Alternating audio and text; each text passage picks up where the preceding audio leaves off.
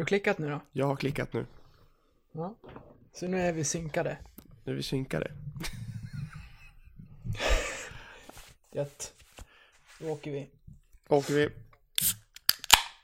Oj, oj, oj. Ah, ja, en seger. Berkes. Är vi inte explicit sen innan så är vi det nu. Verkligen. Nej, men en seger mot Brynäs har alltid väl förtjänt en liten berkaberk. Verkligen. Så är det alltid. Ja. Skål då, då åker vi. Skål då, åker vi. Sakari. Som tappar pucken för bakom Paddy. Där är möjligheten för avgörandet. Och Paddy avgör! Äntligen! För Ola! Så det är match! Det är match i Leksand! Kille Forsberg med läget. Forsberg! Rappel! Oj! 3-1 Leksand! Ola Svenne vrider. Kommer långt! Titta passningen! Det är mål! Det är mål! Leksand är i SHL! Selaric är det som följer med. Marek Redik. Selaric tillbaka. Oj, vad fint spelat!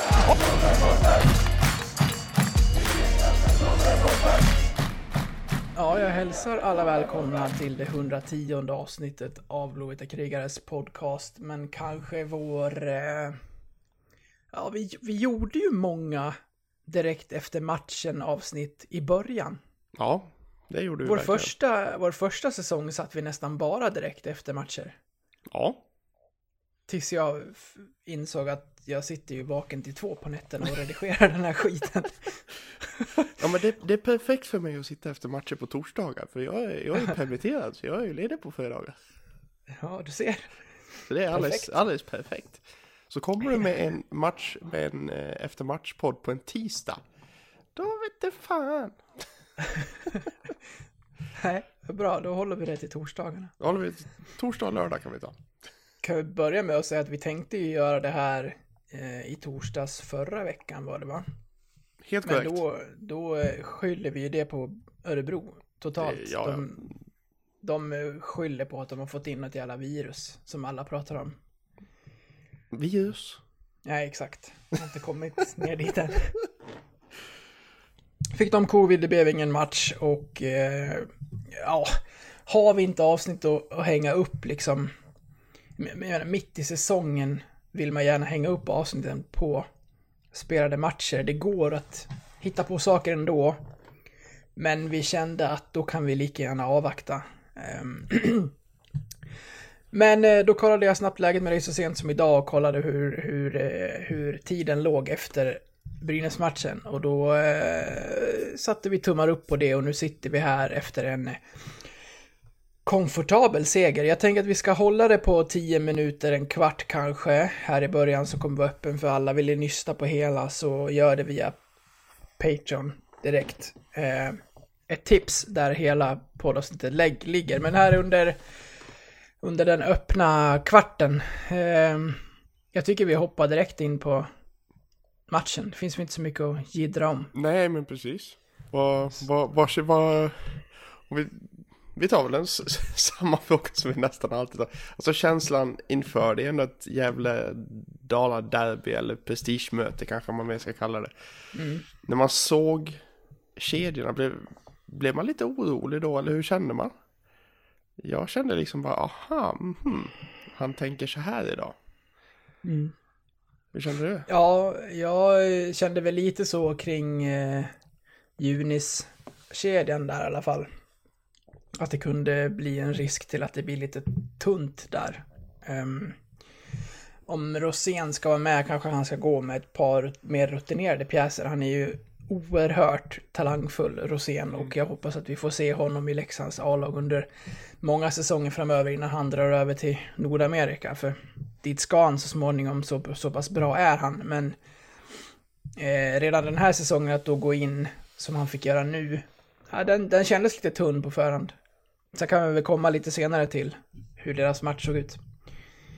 Vad tyckte du själv om laget när du såg det här? Arnelöv är ju ett stort tapp alltid när han inte är med, såklart. Ja, men precis. Men det kändes ändå rent... Arnelöv är ju en defensiv pjäs med en... väldigt fin, han glimmar ju till offensivt också, gör jag ju, men hans defensiv är ju är ju hans stora riktmärke, och det, men det defensivt märktes det ju ingenting att han var borta egentligen. Nej. Vi gör ju en fantastisk defensiv match. Mm. Det är ju fem spelare framför puck hela tiden och låg rätt i 99% av 60 minuter. Ja, vi saknade inte vår kanske bästa back när vi summerade den här matchen, och det säger väl en del om den defensiva insatsen. Ja men verkligen. Boxen var ruskigt tajt när Brynäs var i anfallszon. De hölls på utsidan nästan till hela matchen. Riktigt starkt. Mm. En jämn första. Om vi ändå ska bolla in lite mer känslor inför matchen, så såg ju du Djurgårdsmatchen hemifrån, och jag fick den stora äran att se min första live-match för säsongen, då jag åkte dit och skrev lite efteråt. Och med den in till den här matchen så var man ju lite orolig, för den var väldigt, väldigt svag. Mm. Och om det var den nivån Leksand skulle hålla framöver här, så hade det varit en oerhört dålig timing på en svagare period. Det är ju aldrig bra att rada upp förluster, men nu går Leksand och många andra lag här i december in i ett riktigt tufft schema när det kommer till matcher. Det är, om inte varannan dag, så är det bara ett par, 3 dagar mellan matcherna egentligen genom hela december här, och då kan det gå fort neråt om man hade tänkt sig att man skulle röda upp 0-poängare här framöver, och därför så var den här matchen lite av ett vägskäl. Så ja, jag var lite orolig men ändå taggad inför, för jag har ju saknat att möta Brynäs på hela säsongen. Det är ju första gången, med tanke på att ett tidigare tänkt möte blev uppskjutet. Ja, det är sjukt att vi är inne i december och det är första gången vi möter Brynäs. Det är faktiskt lite häpnadsväckande faktiskt. Ja, det är en sån säsong. Det är det. Det är först nu vi har mött alla lag. Det var bara Brynäs vi inte hade mött alltså. Mm. Ja, det är resten har vi. Än mer häpnadsväckande. Resten har vi stött på i alla fall en gång. Eller har vi mött Örebro? Jo, det bör vi väl ha gjort, va? Ja, jag vet inte. Jag ska inte säga. Men ja, Brynäs i alla fall. Jo, Örebro har vi mött. Så vad säger du om den första perioden? Det är väl den tredje är väl också jämn, men då är ju matchen så pass stängd redan. Så det är väl den första som kanske är jämnast spelmässigt. Nej, men det är som de pratar om i Simon-studion, är att Brynäs kommer ut ganska okej. Liksom, vi får ju ett tidigt powerplay när Berglund inte orkar ta ett extra steg och slå klubban ur händerna på Zacke. Då får vi ju en jäkligt bra start med Selaric upp i bortre. Den har man ju sett förut. Men jag känner ändå, det är rätt jämnt. Sen efter målet liksom tar vi över mer och mer för varje minut som går. Och sen har ju inte Brynäs mycket att komma med efter det. Sen efter typ 15 minuters spel. Nej, så är det ju.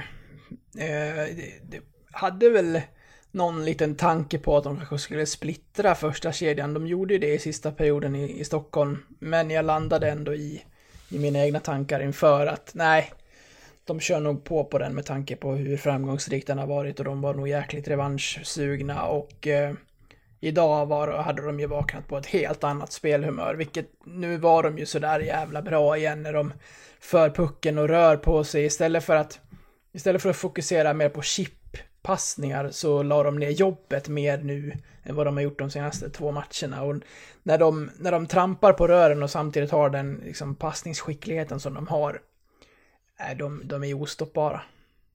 Jag kände ändå i dagens match kändes det ändå som att Selaric och Rivik var där fullt ut. Men jag kände ändå Camper, han kändes lite fortfarande hämmad på något vis. Jag vet inte fasiken, han Det känns som att han väljer svåra vägar och jag tycker inte alls han kommer till sin rätt som han har gjort hela säsongen innan liksom.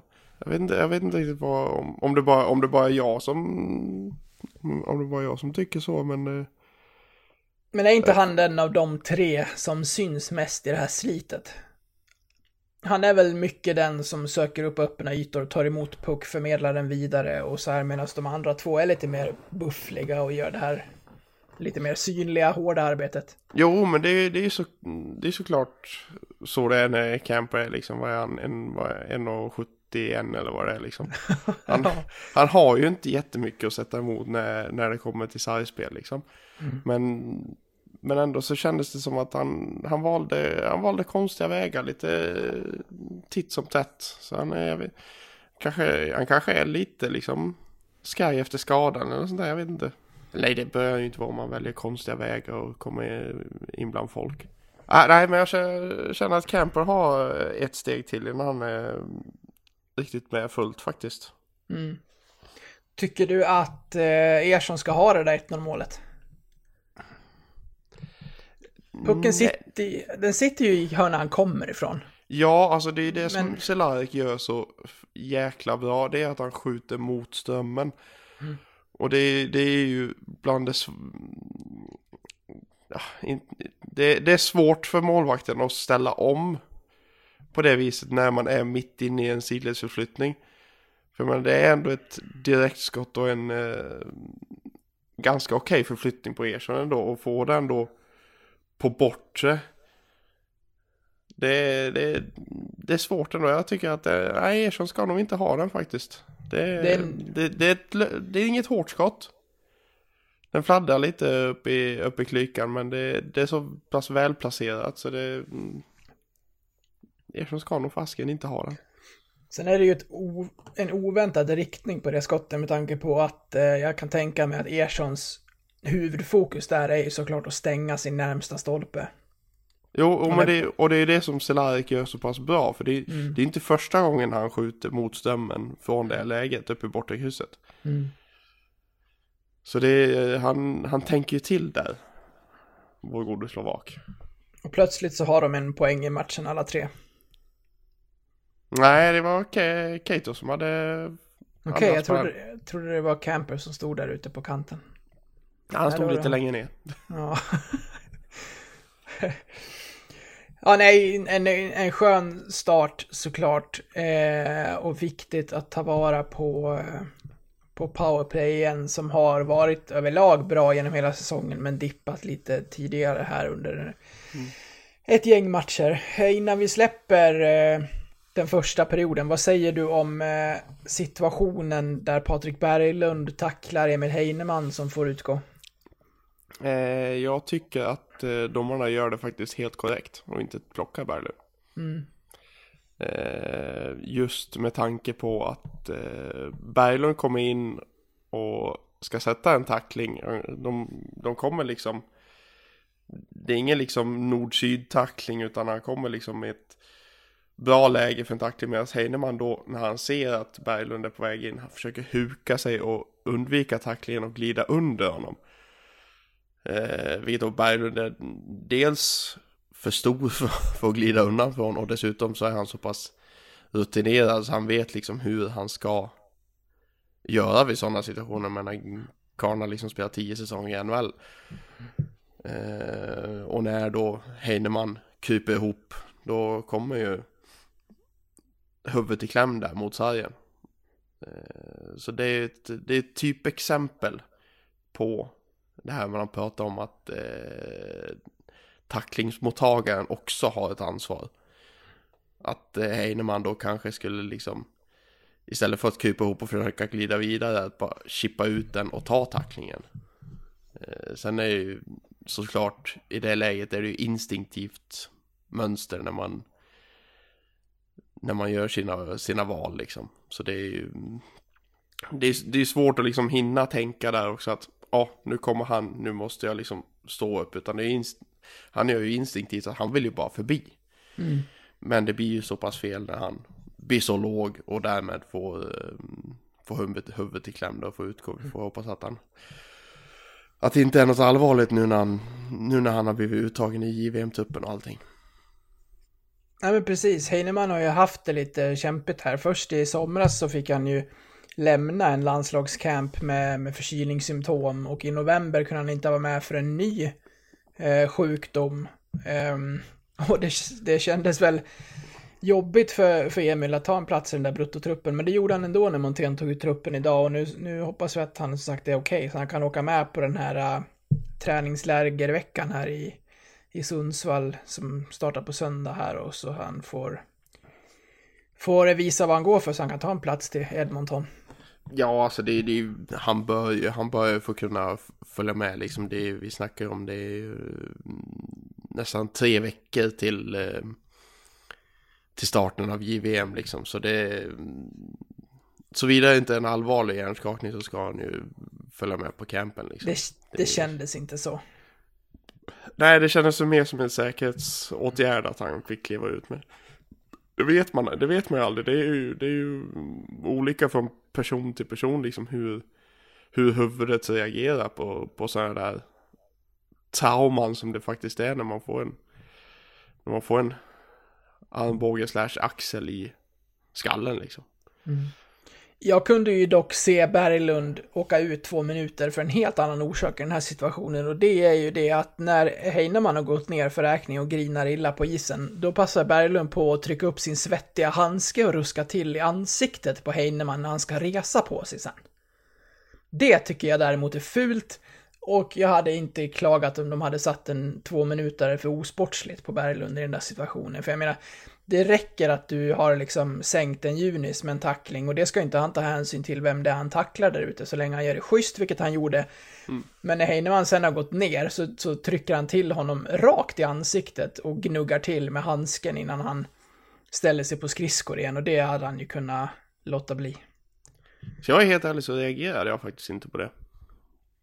Det flög förbi mig fullständigt i det läget. Det var ganska tydligt. Speciellt på reprisen att det är helt medvetet. Det är inte så att han försöker liksom stödja för att ställa sig upp med sin 52-åriga kropp, utan han gör det fullt medvetet och gnuggar om lite grann. Ja, nej, det som sagt, det bör kunna rendera till någonting, men som sagt så tänkte jag inte på det för 5 år. Inte ens sett på det i efterhand. Så jag får ta dig på ditt ord. Det får du göra. Om vi pratar om den roligaste delen av den här matchen, så är ju det andra perioden. Hur förklarar du den? Och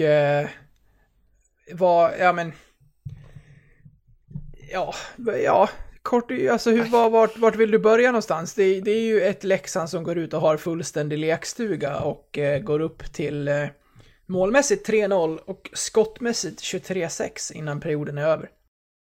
Hej kära lyssnare.